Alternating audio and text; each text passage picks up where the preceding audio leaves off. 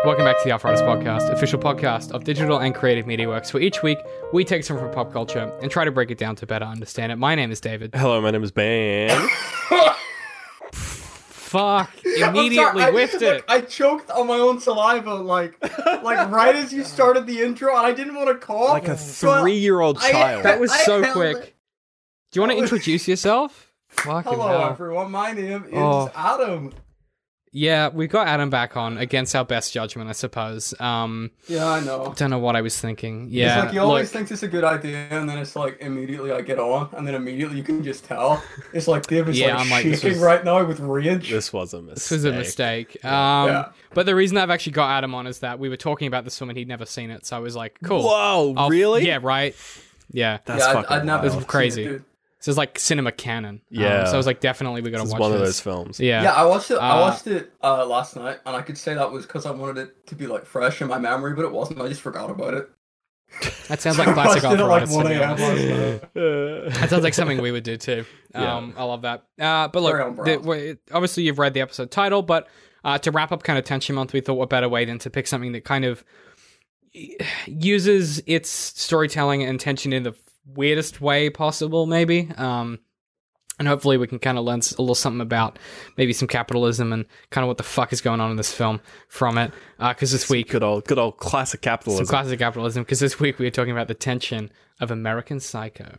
American Psycho is a 2000 satirical psychological horror film co-written and directed by Mary Harron based on Bret Easton Ellis's 1991 novel of the same name. Uh, I was aware of the book before the film. I hadn't read the book, watched the film, read the book, then had seen the have seen the film multiple times since. Um, let's do a quick roundtable before we get into the summary.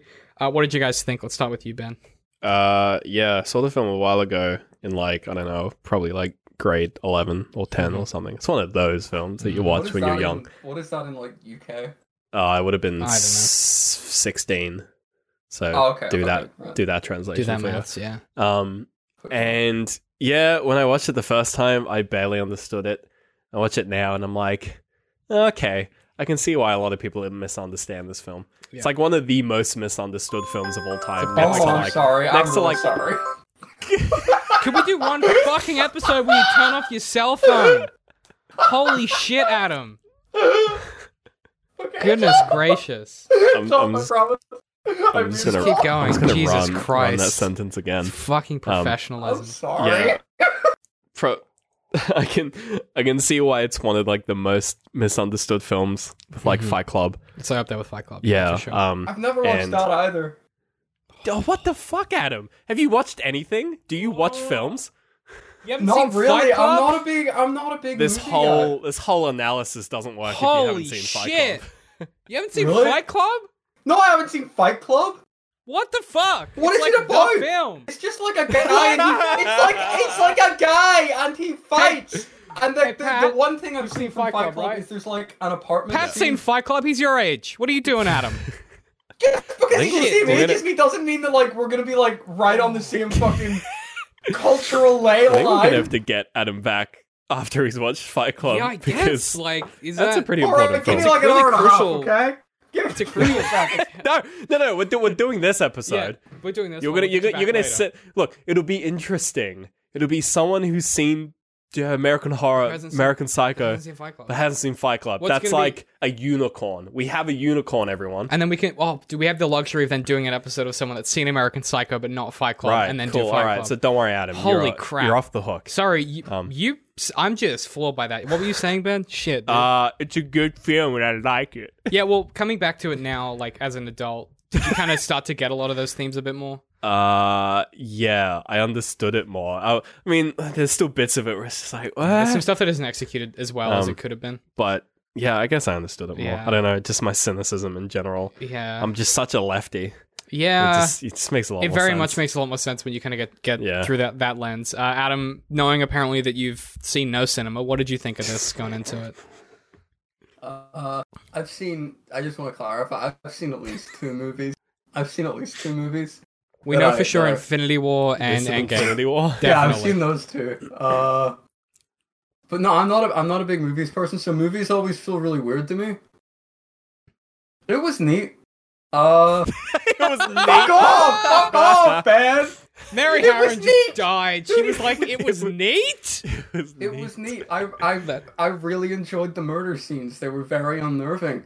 I liked the way Okay. it was like constantly cutting between the fucking the fucking like him fantasizing about killing a person and then it was like I'm walking on sunshine. That shit was fucking Mm. hilarious. The whole movie Yeah. was filled with bits like that. I fucking I It's found very it very cool. funny. I thought you I, might uh, enjoy the music, the the music yeah. focus of it, because there's very much a focus with Bateman's character on music.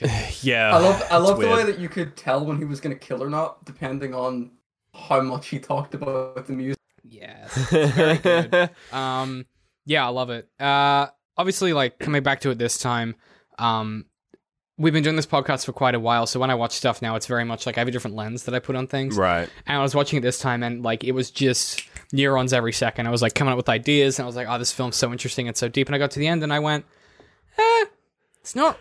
It doesn't quite get there. Like it, it has a lot that it's trying to do, and it, I, in my, uh, my kind of estimation at least, um, it almost nails the themes it's trying to convey and the complexities it's trying to convey. But I think." There's some execution from a from a narrative perspective, not necessarily a filmmaking perspective, that I think doesn't work as well as the book or just doesn't work as well in general as it could have uh, contrasted with something like Dexter or uh, something like Fight Club, for instance, that has a similar unreliable narration. Right. Um, and I guess just for some transparency before we get into the summary, um, I read pretty heavily two texts for this one, which was um, unreliable narration in Bret Easton Ellis's American Psycho and Jeff Lindsay's Darkly Dreaming Dexter, which is a paper by Robin Lundberg, and Greta Olson's Reconsidering Unreliability, Fallible and Untrustworthy, untrustworthy Narrators. So those are the two texts I'm going to cite probably the most as we I go through this. Um, I actually also read two texts for this. Yeah, I uh, I read the first one was uh, cool, but probably an hour away from starting, so no rush. And the second one was uh, just getting set up now. I was at eight twenty six. So actually, there's two- Adam can just do the funnies from now on. yeah, just the just the. You, just if you do the funnies, we'll do if because that that gives you. you a can do break, the 'cause Ben's insightful and funnies. meaningful analysis, and I'll do the bad jokes. Oh fuck. No. How about I? I'll run the show. Oh, that okay. always works well. And I'll Okay, hell Yeah, yeah, okay. it's DCM works time, boys. Oh no, you guys! It's like, yeah, uh, it's gonna be a week where I'm too sick to do this, and it's just gonna be you guys doing that. Oh, and I'm gonna absolutely, fucking hate really. myself for it. I it's need gonna to so fucking make uh Ugh. make logos and shit for DCM works the one week send that you- it does happen. I'll send you the canned assets for the logos we have, and you can you can Yeah. noodle around. Sweet. Yeah. Um, all right, it's uh, Do it summary time. Here we go. all right, strap in.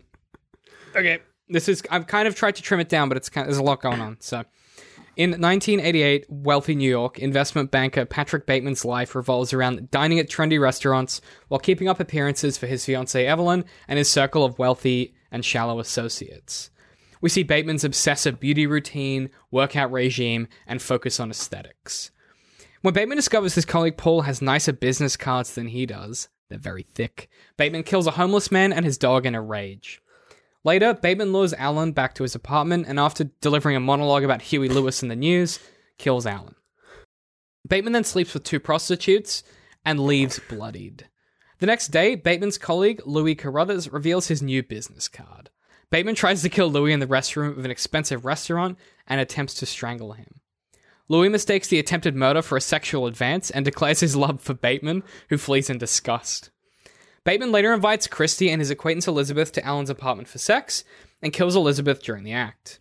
Christie runs, discovering multiple female corpses in various rooms as she searches for an exit.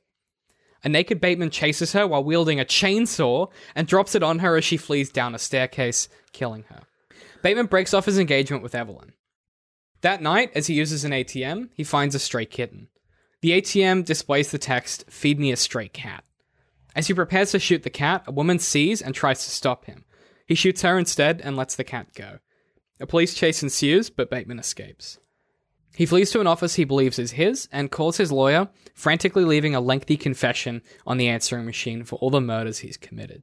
The following morning, Bateman visits Alan's apartment, expecting it to be full of decomposing bodies and in the middle of a police investigation, but it's vacant, freshly painted, and for sale. The realtor tricks Bateman into revealing that he is not there for the sale and cryptically tells him that it isn't Paul Allen's apartment before ordering him to leave. As Bateman goes to meet with his colleagues and lawyer for lunch, RFI Jean finds detailed drawings of murder, mutilation, and rape in Bateman's office journal. Bateman then sees his lawyer at a restaurant and mentions the phone message he left the prior evening. The lawyer somehow mistakes Bateman for another colleague and laughs off the phone message as a joke. Bateman desperately explains who he is and again confesses the murder, but the lawyer says that's impossible as he had dinner with Alan in London a few days earlier. A confused and exhausted Bateman returns to his friends, where they briefly muse on whether Ronald Reagan is a harmless old man or a hidden psychopath before discussing their dinner reservations yet again. In a final voiceover narration, Bateman realizes he will continue to escape the punishment he deserves and that there has been no catharsis. Quote, This confession has meant nothing. Credits. It was all inside his head. It was, He, he didn't kill anyone. It was metaphor. imaginary. Okay. Yeah. So the obvious the obvious question the film raises is about unreliable narration. Um, I guess for me, it kind of it's easier to do that in a book, obviously, because it's, easier easier to do it in a easier because you can kind of like when you watch something on screen and then they go, actually, that's not what happened. You kind of go, But yeah, it was, but I saw but I it. saw it. Yeah. Whereas in a book, it's much easier to kind of allude to things that didn't happen. Yeah. Um, you know, for instance, Edgar Allan Poe, the king of this, um, unreliable narrator technique entails like the you know the Telltale Heart and the Cask of Amontillado. Greta Olson, who was writing about this exact thing, um, I've got a quote from her that I'm going to kind of read you guys, and I want to get your take on this in com- in contrast to American Psycho because I think one of the issues the film faces is how do you do that unreliable narration? And Fight Club's a great example. I'm kind of glad you brought that up. Where like that works because you don't see, you have no visuals of the bits that are being concealed. So the alternate life of Tyler Durden when he's not with Oh, our on, dude, narrator, don't the movie. we don't see me. that. Like, Like because because we don't see that right. it's been 20 years, It's Adam. it's well well beyond. Also, the book's been out longer than that. Yeah. Um, because we don't see those elements of of the narrator's life that are Tyler Durden acting in that role. Where like when it's recontextualized, we're not questioning scenes we've seen. We question, well, like it's it fills in the blanks for us. Right. This is different because if you get to the end of the film and you go, oh well, he didn't kill anyone, you still saw him do all that stuff. So it's making you question and recontextualize scenes you actually watched right. which is kind of different. Whereas Fight Club only has like four or five of those where the two characters are together and have interactions with people that are separate. yeah, but I feel like Um, the whole thing was deliberately from. it wasn't like an outside looking looking in view. Otherwise, it would have been done from the perspective and shot from the perspective of another person that was in his own head. So it makes sense that if he is not, in fact, doing all these murders, that he would be seeing them because he's like, I don't know, I got like, what, Yeah, what is but- that, what is that called? Is that is schizophrenia That's hallucinations? I'm no, well, sure. okay, well, so so he's an unreliable narrator in this piece. So he's because he's he's delivering to us the events we're watching, but there's an unreliability to them, Yeah, um, which is kind of the, what I'll tap into in a second. So uh, this is Greta Olson uh, in one of the papers that I referenced earlier. She says, "quote." Uh, this is regarding Edgar Allan Poe's Telltale Heart. So she says, quote, The speaker of the Telltale Heart begins his tale with a number of inconsistencies. Poe's narrator insists that his addressee has accused him of madness, always a sure sign of mental stability. um, and this is a quote from the story. True, nervous, very, very dreadfully nervous I had been and, and am, but why would you say that I'm mad? The disease had sharpened my senses, not destroyed, not dulled them. End quote. To make sense of this narration, the reader will be quick to attribute mental instability and untrustworth- untrustworthiness to its source. The narrator will be diagnosed with pathological untrustworthiness, and the reader will choose the therapeutic strategy of reading against the grain. End quote. So what Greta's tapping into there is that the minute that you're watching a story or listening to a story, like with Bateman, if if he goes, you might think I'm crazy, but I promise I'm not. Like the minute someone says that, you go, well, dude, that's only cr- exactly what that's a exactly what a crazy person, would say. Exactly. Um, and obviously, it's far easier to deceive and obscure in prose. Um, whereas I think with American Psycho, Harron somewhat struggles to capture that like obscurity because Bateman's fantasies, quote unquote fantasies, are so fucking vivid and so improvised. Like dropping the chainsaw on Christie from the top of the staircase is such a. It's funny, right? But it's so vivid and specific that that feels like that can't be part of a fantasy. Do you know what I mean? Like th- there's there's this level of improvisation to them. I my reading of this film is in such a way where there's no unreliability in the narration. Okay, what do you mean? So my sort of t- and this like this So you goes- mean that he, he completely believes it? not that he completely believes it, just that everything he does absolutely happens, but the world in which these things are happening isn't the world that we live in now. It's for me, this film is a case of it's not that the narrator is unreliable, it's that the world that the narrator is in is inconsistent and flawed and kind of like a, a mutation of the world that you expect. I mean, is it very different to the one we live in? If that, because so, so there's two readings then. So if that's your reading, and um, well, let's get into that in two seconds. But what you're saying is there's two ways you can take it. Either he lives in our world and his narration is unreliable, or yeah, he lives in a different world. and we don't have access to that understanding. yeah. So, okay, let's let me let me let me hit you with the, this aspect then, right? So let's pretend that for a second that the murders didn't happen, right? He didn't kill anybody. Sure. Um, if we're to believe, then he didn't kill anyone. This is all just a fantasy. The guilt he feels is equivalent to if he had killed those people, right? Because the guilt for him is so like overwhelming, right? Like Adam, as someone that's never watched this before, like if for Patrick Bateman that guilt is equivalent to me, I wouldn't, like I wouldn't characterize it as guilt. or shame, I guess. Like no, it's I wouldn't it's characterize it as not- shame not over the either. motives. It's not these, these. Well, at least I didn't see anything that came across as shameful. I I think he was. I think he was ashamed of the fact that he had murdered the amount of people, or he would supposedly murdered the amount of people that he did, but he fe- still didn't feel lasting satisfaction because that's what he wants to get from killing. He wants to get that sort of sadistic uh, satisfaction, but he's he's not getting it for more than you know the duration of the kill, and you know the two minutes afterwards when he continues listening to his song. He's not shameful about the fact that he killed those people and those were people. He's shameful about the fact that he's still not feeling better about it. but well, he's also shameful that he's not been caught. Like, there's an element to it, like he feels like justice hasn't been done because he hasn't been caught. And I guess, like Yeah. for me at least, um, the shame aspect comes into that kind of capitalism vein of that. And again, we're still pretending that he didn't kill anyone. We'll get to the alternate reading in a minute. Um, like for me, the guilt stems from this like inbuilt shame in him, where like he's not as good as Owens. Um, he's not as handsome and fit as he could be. Um, he doesn't have the best business cards. Like to me, at least, Bateman is like the perfect creation of capitalism. Right? He is so hobbled by comparing himself to others that any imagined success that he has, he has to like self sabotage. Right? Like you know, he's like everyone wants to fuck me. Like I'm so attractive. Like I have the best job. I'm like fucking crushing it. But that's never enough because there's always someone better. Oh, he's got better business cards. Oh, his fiance's hotter. Like there is all you know even self sabotage. he's like i have to have these fantasies where i kill people to make myself feel accountable for the horrible shit i do on wall street like he's just the perfect baked in like result of capitalism to me at least but i think if that was the case then the film shouldn't like the ending doesn't make sense like for me that reading doesn't quite land because the ending he gets away with it. And if if the film is trying to say well that's just a product of capitalism which is this we we kind of end up with these um semiotic fantasies of like killing and raping and murder and shit. And that plays out through i guess now like this was 2000 but now that's through social media and porn and these kind of other avenues of of the non-real right? Is the que- is are we then to believe that this film is going and that's just what happens because it doesn't feel right to me either like it doesn't feel right to me the film's going yeah, he's fucked up, but that's just the world we live in, man. Because that doesn't, I don't know, that doesn't quite sit with how absurd he is. Yeah. Like, if he was a bit mm. more adjusted in his regular life, because he's not, right? He's sitting in the business, like in that, in the, in the, um, the boardroom, like sweating his balls off, being like, this dude's got these thick ass business cards, dog.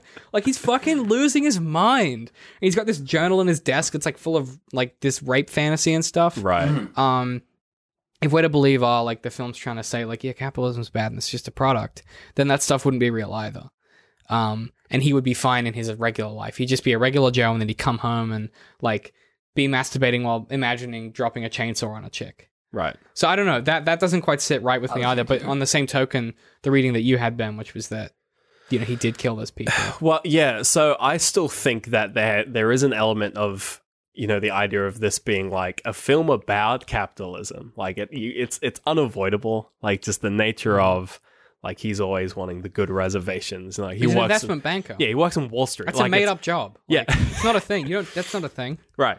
It's it's just so like quintessential, just like this is about capitalism.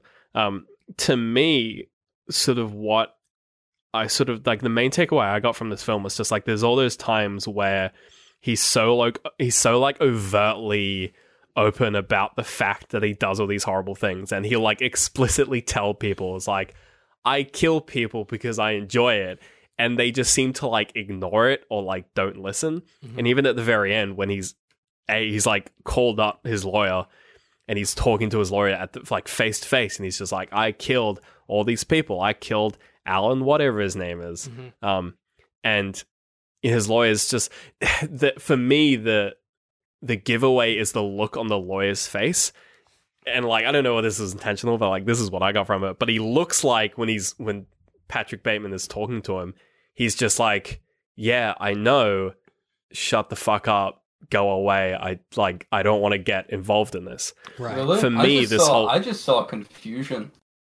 I just saw confusion and a little bit of sort of, could you shut the fuck up and let me get back to my meeting? I'm kind of with Adam on that only because he also because he mistakes Bateman for someone else.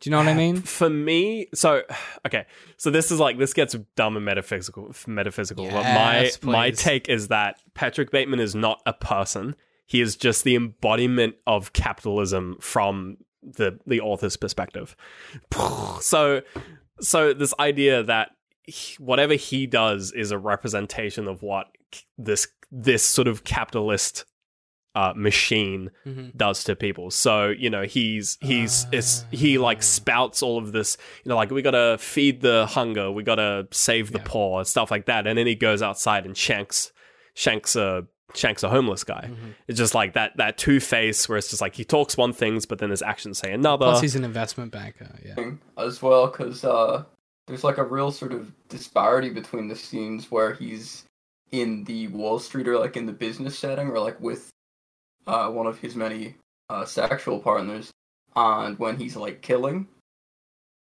Because like when he's when he's doing the Wall Street stuff, everything sounds very rehearsed, and the way it's cut, everyone delivers their line, delivers their line, response, delivery, response, delivery, response. Everyone knows what's happening in the conversation before it's, It's like it's almost rehearsed. Yeah, it's like yeah, they're it's going through the almost as if yeah. they're actors in a movie. Whoa. Uh, Well, and I think even um, uh, what's his name? Uh, Green Goblin's character, the sort of I guess he's a private investigator. Willem Dafoe's character. Willem yeah. Dafoe's character. Um, he's like, you know, you spend the whole movie like, oh, is he on his tail? Like, is he going to catch him? But if anything, Willem, his this private investigator, he gives Patrick Bateman an alibi, kind of in the same way that. So for for me, this sort of sequence of events where he's he's trying to figure out like where were you when what's it, Alan Alan Paul Allen. Paul Allen. It's like, where were you when Paul Allen died? And he's just like, ah, he's like fumbling and umming and ahhing, and he's getting his Videotapes, I was getting his words mixed up, and he's just like, he's just like, oh, we'll we'll have lunch, we'll come back, and then like make sure you got your stuff in order. Make sure you have your things in order so that I don't have like so I don't have to arrest you. And you know when he comes back and they have lunch together, and he's just like, oh, like s- apparently Paul Allen was at a meeting with this person, and Patrick Bateman's just like, oh, yeah, totally, like Marcus, I think, which is what he. Which he mistakes. gets mis- yeah, yeah, he gets yeah. mistaked for Marcus, and he's just like, oh, yeah, okay. It's just like, it's like, oh, did you talk to Marcus? It's just like, yeah, but he has an alibi. And then Well, Patrick 'cause Bateman's Bateman just is- like, oh, no, Bateman is Marcus, right? no, no, no. They're, they're just two guys. There is a Marcus. They just get confused. They just lot. get confused. He just Okay. looks like him. Um, because he wears the same suit. That's like the reason. That's right. Yeah. and he gets the same haircut. He has the same barber. Yeah. Um, but but he's So that better, that wild honestly. nineties, that wild nineties cut, I Yeah. love. But I- then, yeah. like, you know, he keeps grilling him. It's just like, all right, so, you know, it's not Marcus because he has a solid alibi. It's just like, where were you? And then he just, like, gives him an alibi. He's just like, oh, these people say that they were with you. And, he, and Patrick is just like, yep, that, yep, that's the one. I was, I was, oh, yep, I was with them and I must have. So, in that reading, then what you're saying is like because he's part of that system, the system self insulates him from consequence. Because for me it's a case of just like he's like he's the embodiment of this system so the private investigator who also exists within the system is he's not going to actively attack he's still going to do his job he's still going to like you know part of Right, he's, capitalism he's like an is- antibody, but he's not gonna. yeah like Yeah. capitalism is about like winners and losers like it's part of the system you have to people make money and people don't make money Mhm. so it's that kind of thing where it's just like, yeah, he's an antagonist, but he helps. He's like, he still helps Patrick Bateman. And even at the very end, the lawyer like does the same thing, where it's just like, I was with Paul Allen having dinner in Paris. You know what you like the the thing you made up to as like an alibi for where Paul Allen is I'm gonna when you killed him. So it's like I'm gonna co- yeah, I'm gonna agree with that. Interesting. I'm gonna like follow that on because like I don't want to Man. lose this. We had such a different reading of this because in, in my in my mind at least, um, whether or not he's lying or telling the truth doesn't change. So, I think in other stories, like Fight Club is a great example. Um, the narrator in that story, when you find out that Tyler Durden is his ultimate Ah, ah, persona, ah, do not spoil it. Do not. Do not. It's really hard I not am to going to watch When- it now. when do not when you spoil that. when you find out that twist, right? Right. Um, it it it doesn't change the way the narrator behaved because it's a different personality, right? So my argument here would be that regardless if if Bateman's reports are true, so if his narration is correct as you're suggesting it might be, he's an insane psychopath, right? If they're false, he's a delusional psychopath. There is very little tension between his reality and his projection of reality, right? Um, I think the alternative to Bateman butchering a girl is him metaphorically butchering her with his dominance, right? He's like fucking these prostitutes rather than like actually butchering her. Um, and I guess like so one thing the book does better, and this is what I wanted to contrast it with, not to be the book is better guy, but I just think this might be interesting for you at least. Sure. Um, so in the book, and I'm quoting from Lundberg, uh, quote, uh, that none of Patrick's victims is reported to be found throughout the whole novel, in combination with his fascination for brutal movies and serial killers, suggests that Patrick's descriptions of all the hideous crimes he has committed are just fantasies. These fantasies are inspired by books, movies, and real life serial killers rather than actual events from his life. Patrick seems to confuse reality with fantasy, which suggests that he is misreporting the situations and therefore provides the reader with an unreliable narration of the events. End quote. However, if what you're saying is true, which is he's this product of capitalism, that's kind of baked in. Like that mythology, that kind of twisting of facts to kind of you know, oh well, yeah, you know, he would he. I had dinner with Paul Allen. Like the system facilitates that shit. Yeah. So I kind of I think that actually fits into your reading. Yeah, and. I, and I and I think the key is that I don't think Patrick Bateman is the one in control. I think he's like he says in the film, he's just an entity. Like there is no Patrick Bateman. Mhm. He's just this sort of he's like the center of I don't know. This is he's he's he's the center, but he doesn't particularly exist. People just sort of he's just a interact of with events. them. Yeah. yeah, and like he does, he does actively do things. He is an active participant participant in the film, but except for his secretary, which is just like Jane. Yeah. the the weirdest part of this film. Everyone he really interacts with on a sort of like a close level ends up dead. So you mentioned the in the summary where he sort of he goes to strangle what's his name, and then he like takes it as like a as like a sexual a, as a advance, sexual advance. In the end of the film, when he's like confessing all his murders, he confesses that he killed that guy. Which he didn't. Did he? Well, he, he doesn't. That guy doesn't appear for the rest of the film. He's not. Oh, yeah, oh, he's gone. Like because the, yeah. the last the last scene with you last you see him, it seems just like, oh, I'll call you. Yeah. Oh yeah. It's it's like it's a murder you don't see in the same way that you don't see Bateman beat up. he doesn't kill the prostitutes either on screen. No, So, he yeah. well he beats them up the first time. You see, yeah, you see like you only see some killings. Like when he's when he's sort of talking about he's sort of going a chronological order of what he's ki- of like who he's killed. It's just like we saw that one, and then he'll list off three we didn't see, and then he's like saw another one. Like there's a lot of just like stuff that they don't show.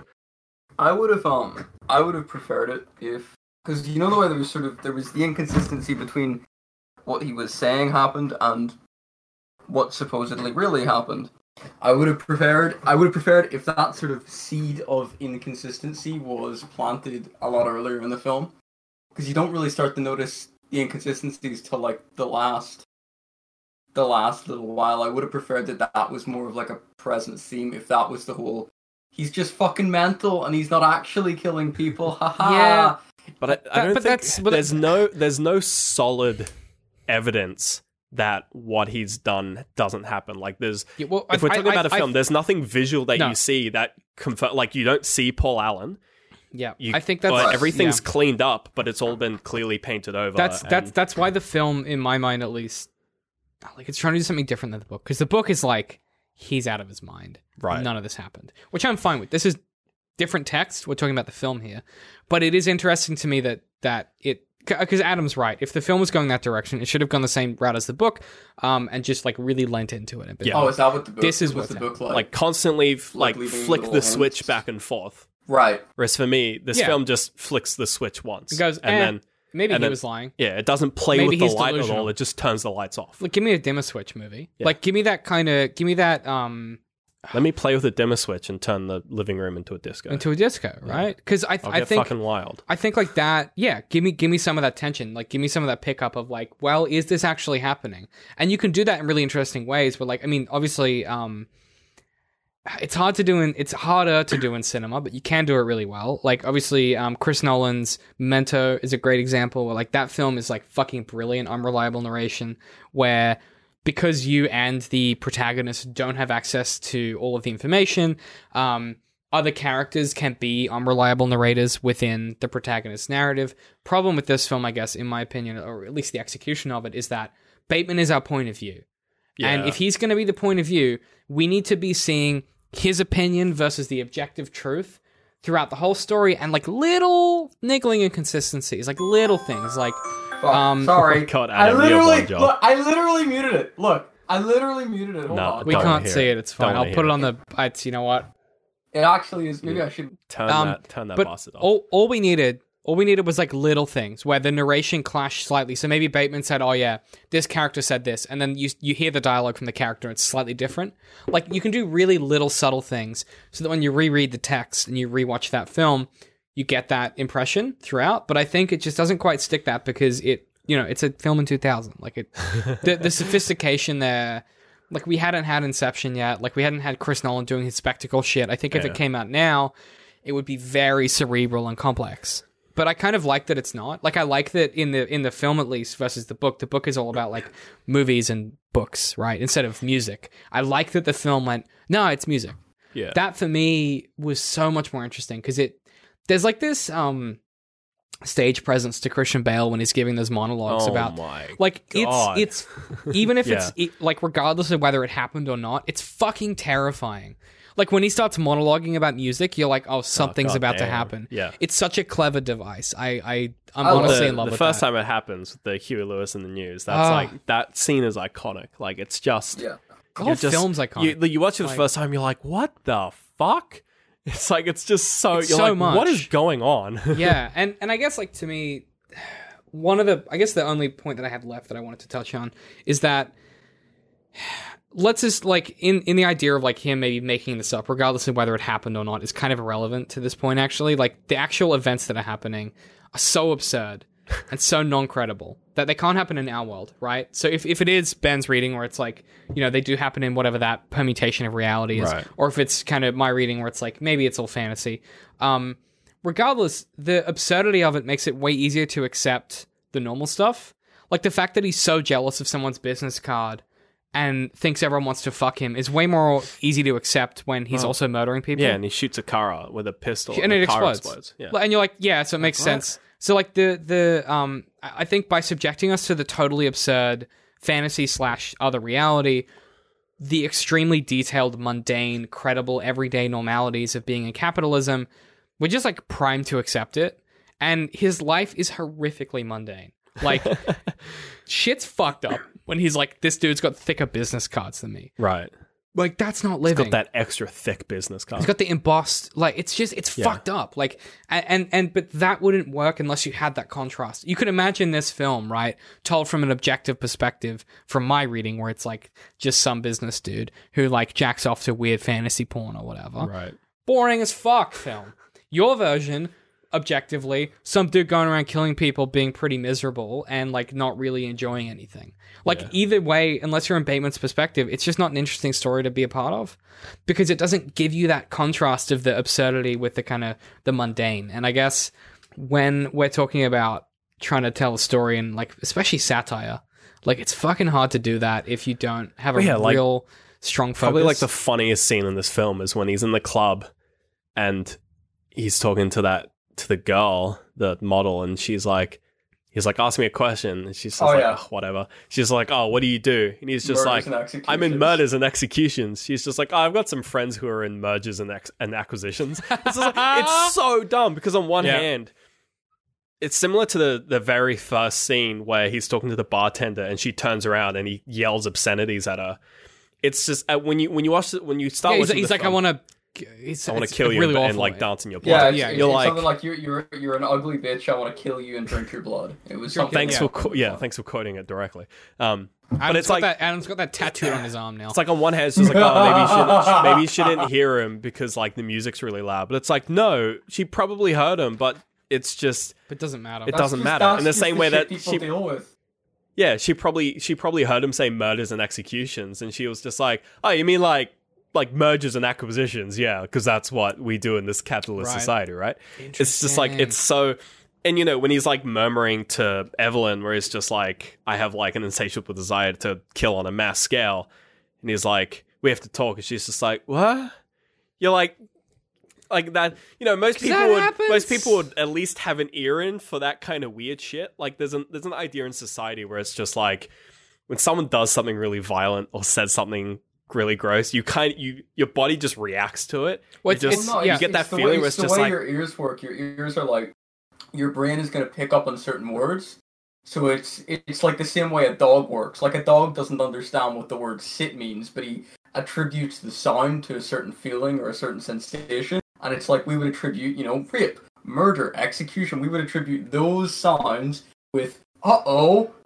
To like, oh, that's a thing I should probably like start Yeah, listening to. we, we talked about that in our pitch black reading because that was something that toy was a big fan of was this idea that like violence and like rape and murder and those kind of things and like sexual abuse that's like a tear in the in the in the fabric of order right, Right. and and that's what i think this film is getting at is like what if there was a version of reality where those tears where those exist. where it wasn't a tear it was just a part but, of it but it's still 19, but like- 1990s New York Wall Street. And like I think if you flash if you made that film now, right, and it was just based on reality, yeah, that's the world we live in now. like I, I that's the crazy thing to me is it's like obviously we have these systems in place, but they don't work. And I, I don't know if it's I don't think this film is as critical as some people give it credit for. Like they want it to be this kind of deconstructionist sort of like I don't- capitalist I thing. think- but I, yeah, I no, I just don't think think it's it as simple as saying like it, what if there was a version of reality where the tears in, in society that create the chaos of like murder and rape and all these things, what if they weren't tears? What if they were part of the fabric Right. of capitalism? And what if you took capitalism to its nth degree, which is like, well, his Yeah. business cards are thicker, his haircut's better. Like, Yeah. you can't distinguish business people from each other because they have the same haircut and the same suit. Yeah. For me, Patrick Bateman specifically is that embodiment of that fabric where He's- it's just he's like the apotheosis of yeah, like no one else Yeah. acts like this, but he does. But because he's the center, no one else perceives it as being a problem. Mm-hmm. Like he's he's the coming in of this sort of machine into this existing world. Uh, do you guys have any recommendations for this week? Uh, no, I've, Ben's I've, been playing Crash Team Racing. I've been playing Crash Team Racing. I actually picked up Watch Dogs 2 as well. I've been playing that. it's better than the first new. one. I haven't played the first The one. stories so just play the story missions. Don't fuck around with side quests. that's what I've been doing, and I've been It's really enjoying it. good. Yeah. I so far, like as a techno boy, um, a lot of it's kind of kind of cool and kind of interesting. Some of some of it's- it's very on the nose, Yeah. like the the Martin Shkreli mission, Ooh. where it's like literally just Martin Shkreli, where he like bought the Wu Tang album for like a couple Yep. million bucks. So it's like so that's just up, Martin man. Shkreli. Fucking FBI. and then like Have the fucking album. yeah, there's just a lot of there's a lot of uh Yeah. yeah yeah the FBI need to release that album. Wait, hang on. So you just on a Ubi bandwagon because you were doing Yeah. Far Cry Yeah, yeah, yeah. Five, exactly and now what's you, did you get Far Cry New Dawn yet? No, I haven't done that yet. I'm gonna wait for it. I honestly might buy the Dude. Uplay Plus You, subscription. Ben's become a corporate Wow, shill, ladies like and gentlemen. plus. He's just playing Uplay games now. Ubisoft games, yeah. Hey, wait, This did I tell you that my um, This episode of AFA brought to you by our sponsor, Ubisoft. Use code DCM at checkout for 15% They're not paying off us. your I first wanna be month. They're really- very they're never gonna do that. Premium. um, we get accused of that kind of stuff a lot, where they're like, you're just being paid off by big whatever. And I'm like, God, if I we were, fucking wish. I'm like, dude, yes, please. I need money so Absolutely. badly. and we would disclose it all the time. yeah, all the time. I need money we so have to bad. legally. I need to pay off my drug debts. Like, I need that Oh. money. I just need to pay off my student debts. So I've already like- paid mine off. It's like we're not fucking Instagram vloggers. We can't Right. we can't just like Not yet. advertise a product that we're being paid to advertise. And then not not, disclose tell it. you that it's Not an ad. disclose it. Yeah. That's not that- how also, the law that's a works. crime- Guys, here's this cool website I just found. Also, that's a Hold on. crime in Australia. It's Called Um, DCMBet.com. uh, I DCM Lotto. as as an aside, which kind of feeds into my recommendation. My um my Sorry, think you broke out of- Lotto. DCM Lotto. it's just it's just a slot machine that you click and it's just every single time it just you get cunt. That's all it spells. Um But it's a- You it's good? Like That's a, like a that's a buck new per that's a new personal project. Yeah. yeah. Um my uh, Yeah, my Uplay account got hacked from Malaysia. Um Ah, Malaysia. yeah, so That's not that far so away. Ubisoft emailed me and they were like, "Uh you good dog? You in Malaysia?" And I was like, "I'm not in Malaysia." Not in Malaysia. Uh, and they were like, "Oh, uh, you own a Are bunch of sure? games now, though."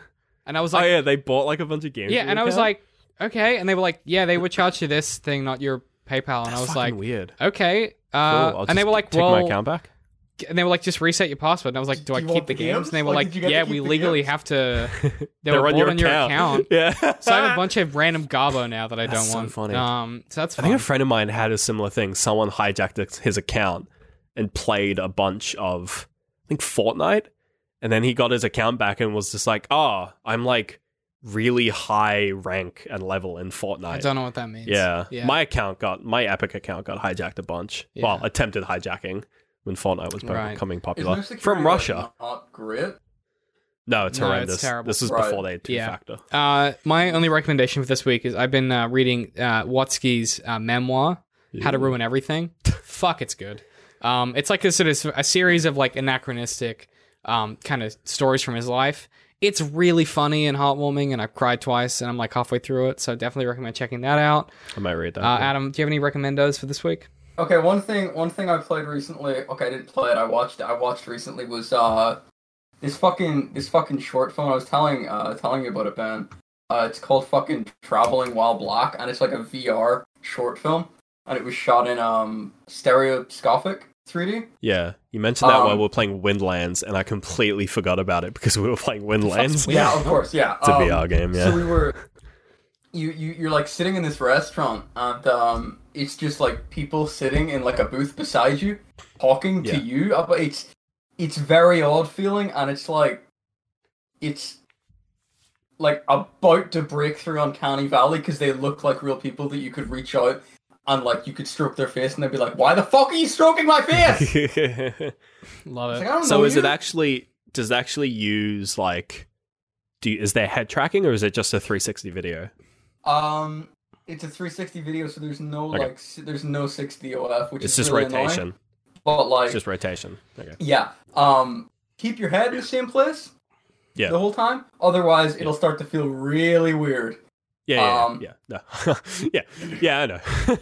I've I've nearly made myself throw up from Yeah, 360 it's- videos. Yeah. It's like I remember I was like, Yeah. I think they had like a piece of paper on the table, and I went to lean in, and nothing moved. I was like, And you went, "Boo." Yeah. yeah. Yeah, no, that shit sucks. Uh, yeah. I also wanted to give a big shout out to uh, Level Story, which is a, a new online magazine. Uh, levelstory.net. Here we go We're going to be doing some collabs. Brought to you um, by levelstory.net. Go to levelstory.net and Adam! use code DCM at checkout Adam, for 15% we're, off actually, your we're actually doing, Adam! Fuck, I'm trying. Like, okay. we're okay, so legitimately trying to plug something. because it's really good. Yeah. Um, their latest episode, their latest magazine issue two is about Firewatch. It's really good. it is really Oh, I Um, fucking I- love Firewatch. I highly recommend checking it out. Um, it is honestly like games writing, the kind of stuff that we love. Um, we're going to be doing a collab with them soon. Uh, big shout out to Danielle. Um, she's crushing it over there. But honestly, like, check out issue two. Uh, it's issue one is about Banjo Kazooie. Issue two is Firewatch. Um, just a great selection of video the, games. the, the honestly the quality of this magazine for an online magazine is fucking It's really incredible. good, it's yeah. so good. Uh, and they have a podcast which I'm going to be on soon. Um, we're going to be collabing, so check it out. I fuck, I'm like so impressed by them. So check them out. Really recommend. Um, otherwise, where can people find us? Duh, Facebook, At DCM Works Social, YouTube, YouTube.com slash DCMWorks, Twitter, At DCM underscore Works. Patreon. Patreon.com slash DCM Works. There's no post show this week or last week because Good. we've been very Fucking tired. tired. Uh, we're going to bring back live streaming when we have our setup finalized. We've just kind of moved everything around. Um, but I think that's all of it. Adam, do you want to plug anything? Um, I thought oddly everywhere. I guess you can you can follow me on on all the socials if you want. Uh, I would say join the Discord, but we're trying to trying to do a big surprise D- a DCM Discord at, at some point, maybe in the At some future. point. Surprise! It's We're not doing- really a we're doing surprise. DCM Um, West Discord. This Hopefully- isn't an announcement. Surprise! It is not No, it- happening anytime surprise. soon. Actually, no, actually, actually, this is. I need to put pressure on it. Are we, we doing it this week? okay. Yeah, this it this week, week? right? Yeah. Okay. Fuck And it yeah, needs to okay. happen. Surprise! No, it needs to happen because otherwise I'm never going to do it this Yeah. week. Um, we'll put a link in the description. I'm going to make it happen before this I'm always on episode goes Discord, up. so make me Yeah. Uh, you, Adam's going to run it. I don't know what I'm doing. No, make me a um, and it's going to be a place where you can jump of in. You can I'll chat make you a about the stuff. man. Um, you can chat about like the the well, maybe talk about like the episodes that are coming up, like old stuff. I don't know. It'll be just a place where you can chat about stuff Just and shoot the shit. just no cunts allowed. Like yeah, if you're a Nazi, we'll kick you. Yeah, props. Um, so that, look forward to Yeah, that. it's like Adam and the- I'll this set that gonna up. be the this is gonna be the kind of server that just doesn't have an NSFW room because we don't want that shit. No one wants No. that shit. No. If you want It's- that, you can go to Adam's Yeah, Discord. go to Adam's Discord. No, it's I just going deleted be my fucking no. I deleted my Oh, you NSFW deleted it? room, Okay. and I Very tell defensive. people off when they chat shit. We're getting This is gonna legitimate really discussion in to there edit. now. Good. Good. It takes a while to nurture that. really difficult episode to edit. Um, Oh, you're gonna love it. I'm like I like hate future me. I'm like this. Is gonna yeah, spend a long time but on this um, one. We have to end this podcast. Uh, if you want to follow us individually, I'm at DCM I hate pie. I'm at Literal Citrus. We're going to bed. Uh, we'll see you guys next week. okay, fine, all right, yeah. Fuck that then. All right, bye. You already Don't plugged your shit me get a though. You already plugged it. He's he's left his room. He's gone. He's left his room. right, that was probably enough time. You can just cut it there. Is that gonna? Is that gonna Yeah, work? it's fine. Yeah. Yeah. Yeah. We all good, Pat? Yeah. All right, that's it.